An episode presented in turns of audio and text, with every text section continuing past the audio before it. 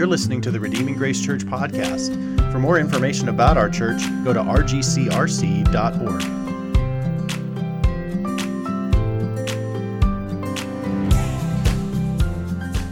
Uh, before we start, I just want to lead us in prayer over this time for the preaching of the Word this morning.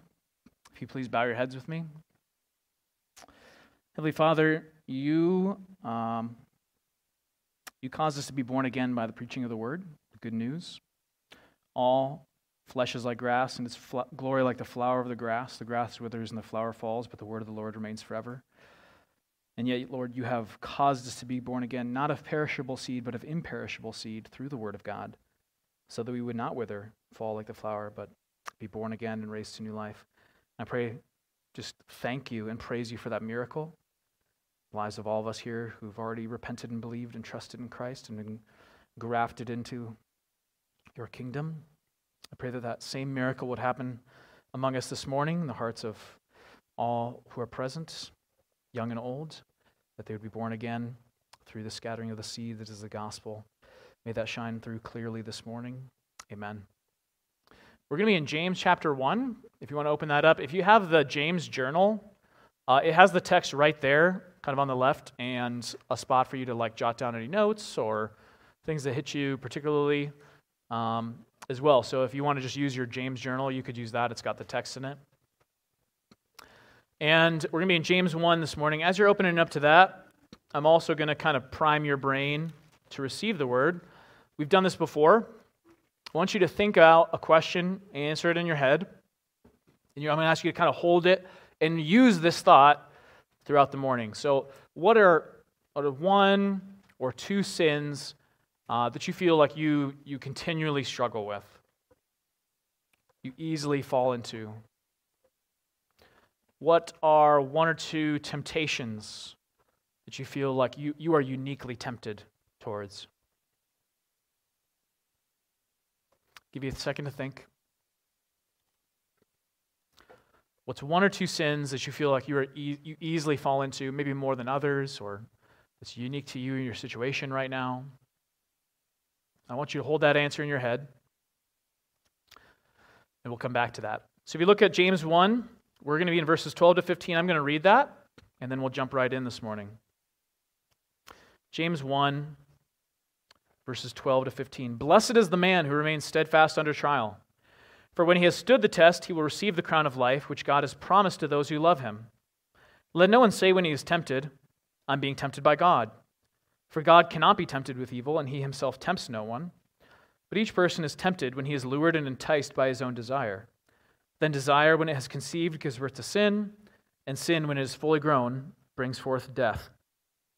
Right away, those of you who maybe went, if you're familiar with it, or you went through the Sermon on the Mount with us, probably hear some echoes of that text right there in verse twelve. Blessed is the man who remains steadfast under trial, for when he has stood the test, he will receive the crown of li- crown of life which God has promised to those who love him. James uses the exact same formula. Blessed is the for result that Jesus used to open up his sermon, the Sermon on the Mount. He had began his ministry by proclaiming the good news of the kingdom, and he starts the Sermon on the Mount, Matthew five to seven, off with these, blessed are the poor in spirit, for theirs is the kingdom of heaven.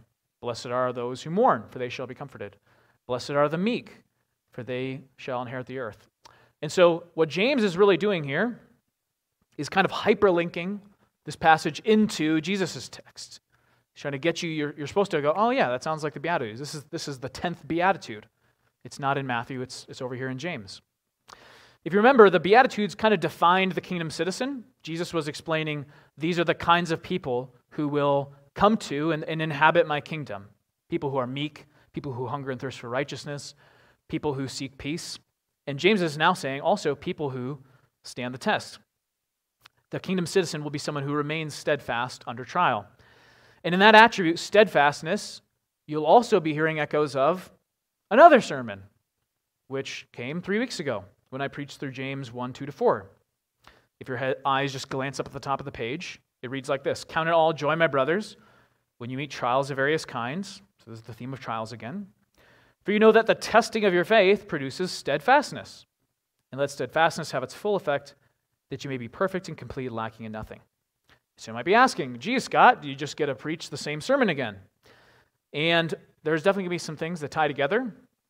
And we're going to we're going to see, Josh already kind of mentioned this when he opened up the series on James, that that's kind of how the whole book works, is James is just going to spiral back around over and over again on some of these same themes, these same ideas, using these same trigger words.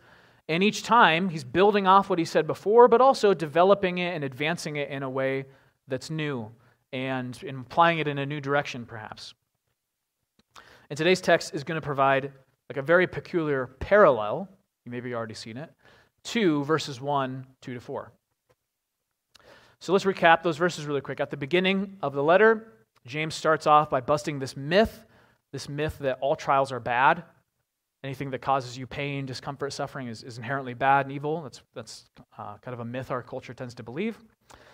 And instead, James basically says trials could be entirely inconvenient. They could bring about very intense suffering. But at the same time, if you're in Christ and you persevere through them with joy, they're actually doing something for you. They're building your faith, they're testing it, and just like a chunk of iron ore, which you put into a crucible and heat up, comes out pure and stronger metal, the same way a Christian that goes through a trial comes out with a purer and stronger faith, and the resulting is that they become more and more complete, lacking in nothing. And so let's take that context and bring it here now into verse twelve. Blessed is the man who remains steadfast under trial, for when he has stood the test, he will receive the crown of life which God has promised to those who love him. Nothing new there in terms of the standing the test, testing your faith, persevering with faith, and receiving a crown of life. James now kind of adds that on as the fifth step. But James kind of has a, a unique word change here that maybe you can hear if I set it up this way. You would maybe expect him to say, he will receive the crown of life if he, based only on verses two to four, would say maybe stays steadfast. You receive the crown of life if he endures. Will receive the crown of life for those who have faith in God. But he doesn't. He says, the crown of life belongs to those who love God. So if the model, the process is, number one, a trial comes into your life. Your faith is te- your faith is tested. You grow in endurance. You become complete. And you receive the crown of life. What James has now done by saying God promises the crown of life to those who love him, is he's inserted love back into the cycle somewhere here. Love also belongs. Nothing James said earlier is wrong. It's just incomplete. Love also belongs right here. And he's setting up this for the, the, the verses that follow, that somehow love is also inherent in this idea of faith. We say we have faith in God, or our faith is tested. It's not enough to say, though this is true, that we mentally assent to some facts about Jesus. We talked about this this morning in Sunday school. The gospel has some historical claims, some facts, that it claims that Jesus was the Son of God, that he died on the cross for your sins, and that he was rose, rose again from the dead and is now seated at the right hand of the Father. You need to believe those things in order to be a Christian. But James will later say, even the demons believe that. So it's not enough to say that our faith is placed in these mental facts, but also James is saying that somehow love is part of this attribute of faith that causes someone to endure, to become perfected, and to receive the crown of life. According to James now, implicit in faith is love for God. Our affections are inextricably tied up with this idea of faith for James. And so now James is going to develop this new addition by applying it to temptations and desire and sin. And before we go on to the next two verses, we really want to sit here for a second more. Let me ask you this question. Do you love God? Don't, they'll just go, oh, yeah, yep, sure. But, like, do you love him? Not uh, do you believe that, that you love God, but do you really, like, feel that in, in your affections? Are your affections drawn towards him just as my son's affections are drawn towards Culver's, or just as, you know, my affections are drawn towards my wife, or to the mountains, or to fishing, or something else that you really love? Like, obviously, you could point to this in your life and say, I love that. Are your affections drawn towards God in the same way? The psalmist uh, in sixty-three three says, the steadfast love of the Lord is better than life. Do you really feel that? David also writes, I would rather be a doorkeeper in the house of the Lord than dwell in the tents of the wicked. And he also says, um, I wrote it down. Good job, I wrote it down. Better is one day in your courts than thousands elsewhere. Does that hit you as true at a deeper level than just mental assent, that you really love God with these affections here? These are bold claims from David, but they're not hyperbole. They're not hype. Like, he really means this, that he, he spent fifteen years running around in the wilderness, living in caves, running for his life. And what, what allowed him to endure that trial were all these affections that we hear coming up out of the Psalms. His love for God, his trust in God, in a sense that allowed him to persevere, persevere through fifteen years of intense, severe loss and trial. Does your heart sing with those truths as well? Would you want to go to heaven if Christ wasn't there? To be reunited maybe with all your past family members, to no longer have pain and suffering, but to not have Christ? Would that, sat- would that still satisfy you? But really evaluate your heart in this moment here. When you think about your relationship to God, do you love Him? That's going to be key for persevering in these trials. If what I'm saying sounds foreign to you, if all you know is God is that big angry guy in the sky who's going to crush you for your sin, if all you know of God is the God, the cosmic butler who you call upon whenever you need something, if all you know of God as that guy who just doesn't want you to have any fun, then sincerely, if, if that's how you know God, can you truly say that you love Him? The way you answer that question is going to determine whether trials and temptations strengthen your faith, build your endurance, and lead to life, or results in desires that lead to sin, which lead to death. And James explores this more in verses thirteen to fifteen. And so just as we had a process that went from trial all the way through to crown of life, James is now going to set up a parallel process that leads in the opposite direction, towards death. So watch for that parallel structure in the text as I read it, and then we'll explain it and kind of jump into it. Look at verses thirteen to fifteen now.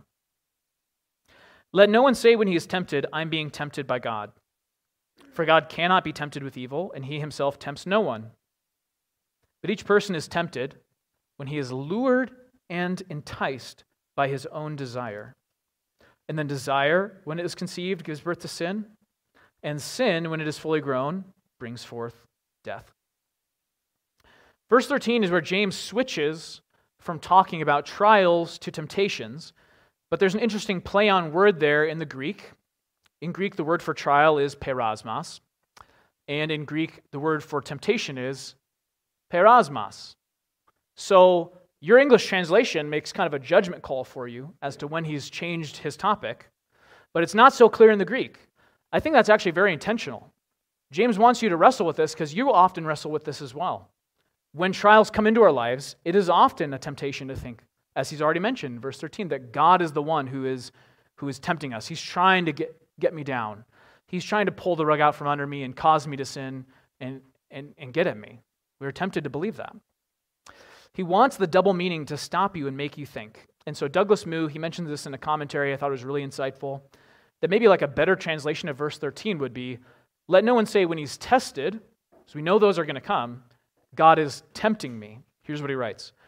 No solid line should be drawn between verses twelve and thirteen, as if James just drops the topic of testing to take up the issue of temptation. His concern, rather, is to help his readers resist the temptation that comes along with the trial. For every trial brings temptation. Financial difficulty can tempt us to question God's providence in our lives. The death of a loved one can cause us to question God's love. The suffering of the righteous poor and the ease of the wicked rich can tempt us to question God's justice or even his existence. And thus testing almost always includes temptation, and temptation itself is a trial. James doesn't want you to believe that when you face a trial, God is trying to get you to sin. Sometimes our temptations are just so strong, or maybe we struggle with a temptation for so long that we think it's God who's, who's put us there in that. We wonder if God's trying to trip us up, but James reassures us that's not what's happening. Here's what's really happening. Look now at verses fourteen to fifteen with me. Don't blame God for the temptation. We already know God brings the trial. Trials come from without, but James is going to say temptation comes from within. Look at verses fourteen, fifteen here. Each person is tempted when he is lured and enticed by his own desire. Then desire, when it has conceived, gives birth to sin, and sin, when it is fully grown, brings forth death. So just as Moo said, every trial comes with its own temptations. And here James is pulling back the curtain to try to show us that it, how temptation works. These are like the mechanics, the inner workings of how temptation works. First, it starts with luring and enticing us with our own desires. And the metaphor here, it comes from what? It comes from fishing. A good fisherman has to know which bait works for which fish. Worms for bluegill, flies for trout, rotten shrimp soaked in cow blood wrapped in pantyhose for catfish. Okay? Just as there are as many baits as there are fish, there are as many desires as there are people. The word desire doesn't always mean like bad desires in the Bible, but here James, I think, very clearly means this idea of your, your fleshly desires for things that are, are created or worldly, right? And it's not that those things are bad, but that they're just not ultimate. They're direct, they're meant to direct our affections towards something higher. Our loves, our desires are out of whack, and that's, that's really the problem we have as human beings. We don't properly order our loves. In the City of God, Augustine wrote, "The good make use of the world in order to enjoy God, and the evil make use of God in order to enjoy the world." That's the essence of sin. Asking God not to rock your boat with trials and just get out of the way so that you can enjoy life on your terms. That's really what the tree of the knowledge of good and evil was, a test of life on God's terms, true life and eternal life, or life on your own terms, Adam and Eve. And that, those, those trees are set before us every day and in every trial. There's nothing evil about our desires. It's quite natural to desire food, sex, pleasure, comfort, to desire not to suffer, to desire success. And so the temptation comes when our desires for those created things lead us to then rebel against God and love something else more, harm ourselves, harm our neighbor. It's trusting in something more than we love and trust in Him. And it works just like, it works just like fishing bait, James says. So imagine you're a salmon. You've just left the Pacific Ocean. You're swimming up Bird Creek, which is just thirty minutes south of Anchorage. It was my favorite fishing spot when I was stationed up there in the Army. And when salmon enter the creek, they have like one object in mind, and that is to spawn. That's their, their goal is to get up upstream to their spawning grounds, spawn, and create the next generation of salmon, right? So imagine you're a salmon, you're swimming up the creek, right? But swimming is hard, right? It kind of works up a little bit of, bit of an appetite. And then splash, in the water right next to you lands a little glob of salmon roe, bright red. Uh, those are like salmon eggs that are just kind of stuck together in this like weird mucousy membrane thing. And all of a sudden, temptation. You need to keep heading upstream, but you're also kind of hungry. You'd like to take a bite of those salmon eggs. You also know that fishermen tend to fish from these shorelines. In fact, just yesterday, you saw your buddy George bite onto a glob of juicy-looking salmon eggs and get dragged ashore and ripped out of the water. So you're really feeling this temptation. Oh, is this good for me or not? I don't know. It looks really good. I'd like to take a bite. I need to keep swimming. Spawn, eat. Spawn, eat. And finally, you just, you can't take it anymore. You take the bite. You bite down on that hook, and boom, it's game over. That's the metaphor James is u- using for our temptations. James is describing how sin works. From the outside, God sends a trial our way, and in the midst of the trial, our own desires, not God, our own desires from within, lure us away into sin. Temptation always comes from within. I can't tempt you to eat a bowl of gravel if you have no appetite to put rocks in your mouth, right? Temptation has to come from within. I can't tempt you to eat something you don't want, but if I put a bowl of, of Lucky Charms or your favorite cereal in front of you, you would eat that right up, or you'd at least be tempted to, because you desire it. Temptations play to our natural desires, our human instincts. Notice how precise James is here. The temptation itself isn't sinful. The desires themselves aren't sinful. When does the moment of sin come in this chain here? Right? Trial comes into our life, causes us to be tempted to trust to something else, to love something else, seek an escape out of that trial maybe. No sin yet. We're lured and enticed by our desires. We're still wrestling with it. No sin yet. And then eventually, desire conceives. Kind of switches metaphor here to one of, of making a child and giving birth. So just like the fish hasn't really done anything wrong while he thinks about spawn, eat, But he's wrestling with that. He hasn't done anything wrong. So we haven't sinned or done anything wrong while we struggle with temptations. But there is a point during the luring away, during the enticement, where the attractiveness of sin is just too much and we take the bait. Or, to switch metaphors again, desire conceives, that seed of sin is planted in us, it's too late. Eventually, that sin gives birth, and if it continues to grow, James says in verse fifteen, it leads to death. So I could do a couple more examples, or better yet, you could do a hundred different examples yourself with that sin or temptation I asked you to think about at the beginning, right? I kind of thought through some, and I just deleted them. I said, you do this. Apply this, this process to what you thought about right at the beginning of the message. James says each of us is lured away by our own desires. It's different for every man, woman, and child. Some things are pleasing and attractive to me that wouldn't be attractive to you or your neighbor. So what is it that tends to ensnare you? What tends to lure you away? And now do this. Close your eyes if you need to, or look at the ceiling, or, or whatever. Kind of look below the surface of that desire, whatever you picked, whatever sin that was. Maybe you're quick to anger. Maybe it's gluttony, or abusing alcohol or drugs even, right? Maybe it's a sexual sin. Maybe it's disobedience. Maybe it's lying. Whatever that is, think about it. What's below the surface there? What makes that so attractive to you? What is the, the promise that it's made to you that you wrongly believe in? What benefit or good do you think it's going to deliver to you?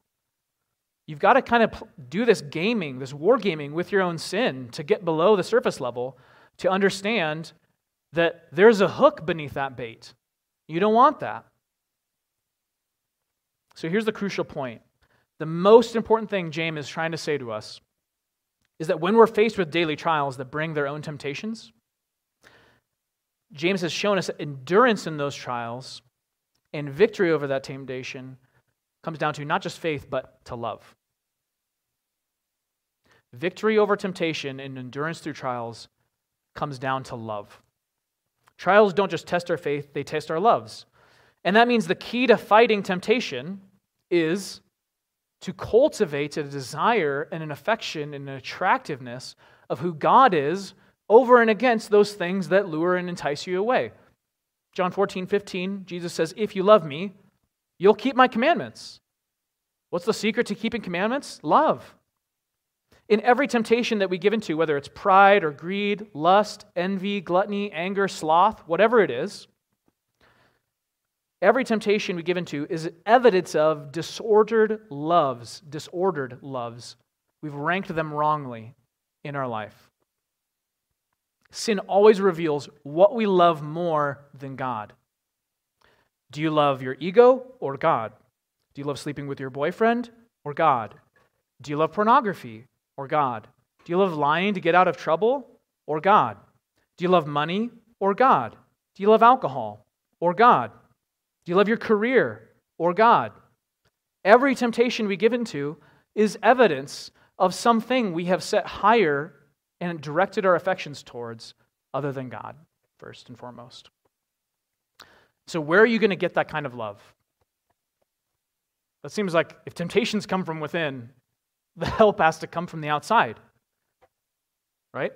How are you going to have your heart transformed so that your loves are in the right order? Who's going to set your desires right so that you can really love God with all your heart, soul, and strength? You're never going to win against temptation. You're never going to stand the test, James is saying. You're never going to receive the crown of life unless your loves are rightly ordered and your affections are directed at God. Well, help has come from the outside. Outside the world, actually. God sent his own Son into the world to do just this. Not just to forgive our sins, but to, to, to free us from these affections and redirect them towards what will truly satisfy us. I want to look at one last verse on temptation with you this morning. It's going to be really easy to find. It's in Hebrews four. Hebrews is the book right before James. So if you flip to the left like four pages, you'll find it. Hebrews chapter four. If you're in the scripture journal, sorry I let you down. Hebrews chapter four. These are verses fourteen to sixteen. All right? Since then, we have a great high priest who has passed through the heavens, Jesus, the Son of God. Let us hold fast our confession. Sounds like endurance in passing the trial. For we don't have a high priest who is unable to sympathize with our weaknesses, but one who in every respect has been tempted as we are, yet without sin. Let us then with confidence draw near to the throne of grace, that we may receive mercy and find grace to help in our time of need. This is good news for us this morning. If you've been a Christian for forty years, struggling with sin for decades, this is good news for you. If you've been a Christian for six months, and you're just realizing all the sin in your life and the temptations that tend to get a hold of you, this is good news for you. If you're not a Christian, this is really, really good news for you. If you've never trusted in Christ and pleaded with Him to turn you away from your sin and turn your affections towards Him, this is good news for you. The Father sent Jesus as the second Adam to restore the human race. Okay? And Jesus did that by living a life of perfect obedience out of love for the Father. Jesus says that in James fifteen, that I do this, I go to the cross the, the next night as he's talking, to show the world that I love God.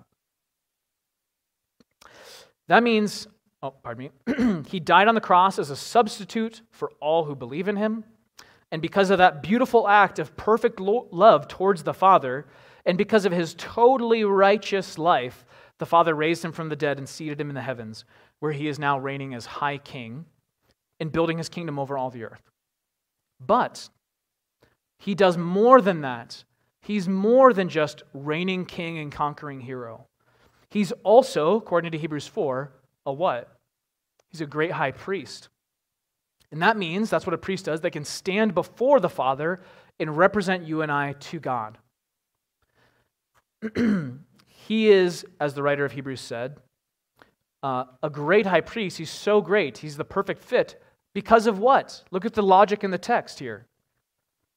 He's able to sympathize with our weaknesses because he has been tempted every way as we are, but without sin.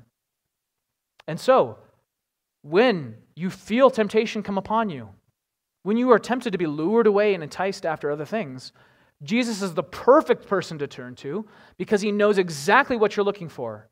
When you cry out, help me, he can say, yes, that's right. I know what you're going through. I know it looks so attractive. Don't take the bait. Don't take the bait. I will help you. And he makes them the perfect representative towards us to God because he has experienced temptation in the same way we have. Somehow, somewhere in there, again, temptation is not a sin. Those desires are not sinful. But somewhere in there, desire gives birth, or sorry, conceives the seed of sin. Right there, that's as far as temptation ever got with Jesus.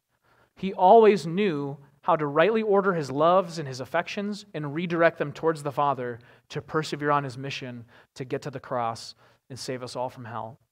And so he's the perfect representative to turn to. And this says, we can with confidence draw near to the throne of grace in our time of need. What's your time of need? Right there in that window, those first two steps James has talked about back in verses fifteen and sixteen. When temptation comes and our desires are luring and enticing us away, that's your time of need. And you don't have to be ashamed to call out to God and say, I'm feeling really tempted right now. The fa- Jesus is there to say, yeah, I know how, I know what it feels like. Don't take the bait. With confidence, we can draw near to the throne of grace and receive mercy and power and help in those moments. So we go through trials and we're tempted to sin. This text says, Jesus can sympathize with our weaknesses. He can give us the mercy and grace we need to persevere through those, those moments. So do you do that, Christian? Think now back to that sin that you struggled with for maybe a long time, maybe just recently it's cropped up in your life. Think about that temptation that typically lures you away, you're easily given to, you filled in the blank already. Do you do that when that temptation rears its ugly head? When you're tempted, do you cry out to the Savior, help? You're never going to have victory over that sin until you cry out to Jesus for mercy and grace in your time of need. Like a helpless little child, you must come full of weakness and faith. Come to him, pleading that he would redirect your desires.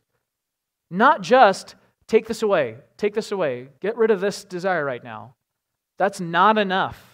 He needs to direct your desires towards something more beautiful, more satisfying, and more glorious and that is himself. And he can do that. Ask him to make himself beautiful in your eyes, far more beautiful and satisfying than anything sin can offer. And you can do that with, tempt, with, with confidence. When you're tempted, you don't have to be ashamed of that. You can go to the throne of grace that Jesus sits on and ask for help. Maybe you're not a Christian. Maybe you're sitting there realizing that your life is full of sin and temptation, and you just cave to them all. You don't have any power to stand up to sin. You take the bait every time. Listen to me, poor and needy sinner. It, there was a time in my life, too, when I had no power to stop sinning. In fact, it seemed like a lot of fun at the time, but it always left me feeling empty and guilty. And it wasn't until I turned to Christ that I received power to have a transformed life, not because of anything I done, but because of what he did and the Spirit who he sends to give us power to make that change, to be conformed more and more to his life. And so if this is you, whether you're young, old, man, woman, child, doesn't matter, you don't have to be a slave to sin. You can be set free. You don't have to wreck your life with the consequences of your sin over and over and over again. You don't have to bear the burden of sin and shame and guilt that temptation, desire, sin, ultimately leading to death, brings. God has provided a redeemer, a hero, who's willing to take your sin and shame and give you a, a new heart, new desires. This was the entire premise of the new covenant, that Israel was not able to keep God's law. Why? Because they never circumcised their hearts. The problem wasn't here, it was right here. And so the promise of the new covenant was, I will give you a new heart, and I will put my Spirit within you, and cause you to walk in my ways and observe my commandments. That's what makes the new covenant new, that we can receive this transformation and power. So, if this is you, if you're, you've never trusted in Christ before, run to the Savior. If you wait until you're better, you will never come at all. You've got to come now. And for all of us, I leave us with two exhortations. One of them I've already gotten to. And the first is, when you're tempted, where should you run to? Run to the throne of grace so that you may receive mercy and power in your time of need. How do you do that? Through prayer. You draw near to Jesus, draw near to his throne. Right? Imagine the picture of a throne. That's where an authority sits, a king who can issue orders to angels and armies and set up everything for your favor. Run to him and ask for grace and mercy. Ask him to lead you not into temptation, but deliver you from evil. Do you think Jesus taught his disciples to pray a prayer God never intends to answer? No, this comes straight back to the Sermon on the Mount. We go to God and ask him every time we pray the Lord's Prayer.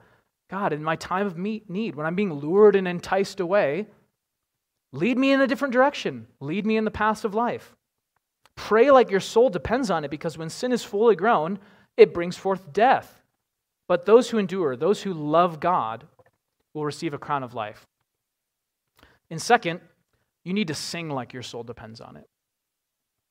Singing is a beautiful gift that God has given us to change our desires. Nothing so easily bypasses the intellect and gets straight to the heart as music and singing does.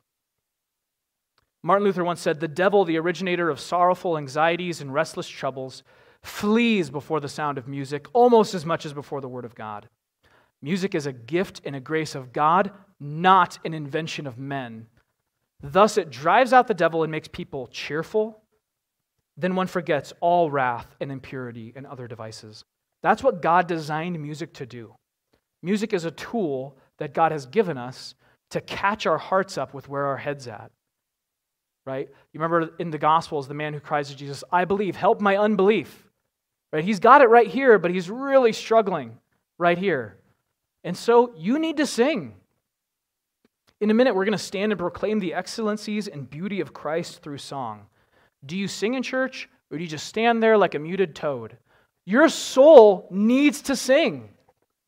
Psalm one fifty is one of the shortest psalms in the whole Bible. It's only six verses. Every verse starts with a Hebrew peel imperative verb, which is just a, not just a command, but like a super command that says, praise him. Hallelujah is, is just the, the Hebrew word there. Right? And it ends with this, let everything that has breath praise the Lord. A better translation would be, everything that has breath must praise the Lord. If you refuse to sing, you're jeopardizing your soul. In Ephesians five, Paul's giving instruction to the, the, the Christians in Ephesus there. And he says, don't be foolish, but understand what the will of the Lord is, and don't get drunk with wine, for that's debauchery. But where does he tell them to direct their hearts? Be filled with the Spirit, addressing one another in psalms and hymns and spiritual songs, singing and making melody to the Lord with your heart. Paul's answer to fighting against temptation is to sing. And that's incredible to me. And honestly, that deserves like it's an entire sermon series to, to discuss this and lay this out. And so I'm just going to give you a minute here to take everything we've learned, make it very personal and applicable to you. You're going to meditate over a line from the bridge of the song we're about to sing.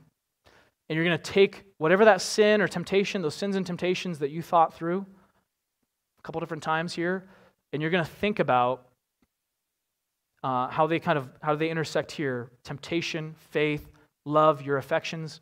Listen to this. This should cause you to just, just, beauty and glory and satisfaction and love dwell up in your heart when you hear words like this.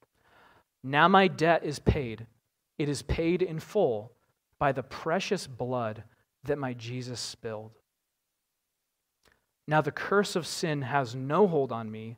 Whom the Son sets free, oh, is free indeed. And so before we stand, would you just sit in your seat right now and ask God to make Christ and what he has done for you beautiful and real to you. More beautiful, more real, more satisfying than the sin that so easily entangles you. Pray those words to God now. Ask him to transform your desire to see Jesus, his precious blood, and his love for you as more lovely and desirable than all the pleasures this world could offer. Ask him to make your sin ugly and disgusting in your eyes.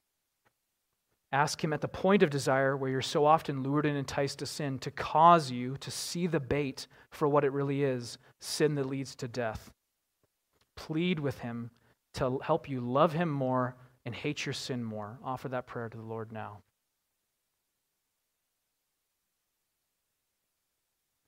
And if you're not a Christian, if you've, if you've never repented of your sin, believed on the Lord Jesus Christ and been baptized in his name, as our congregation stands to sing these beautiful words, these beautiful truths, we want you to know that this could be true of you too. All you need to do is come and kneel before the throne of grace that Jesus sits on. Your debt can be paid in full. The curse of sin in your life can be broken. You can be free to love and enjoy God with all your heart, soul, and strength. When you're ready, would you please stand and join our musicians here as we sing and praise our great high priest. Make these words beautiful to your eyes, to your soul. Thank you for listening to the Redeeming Grace Church podcast. For more information about our church, go to r g c r c dot org.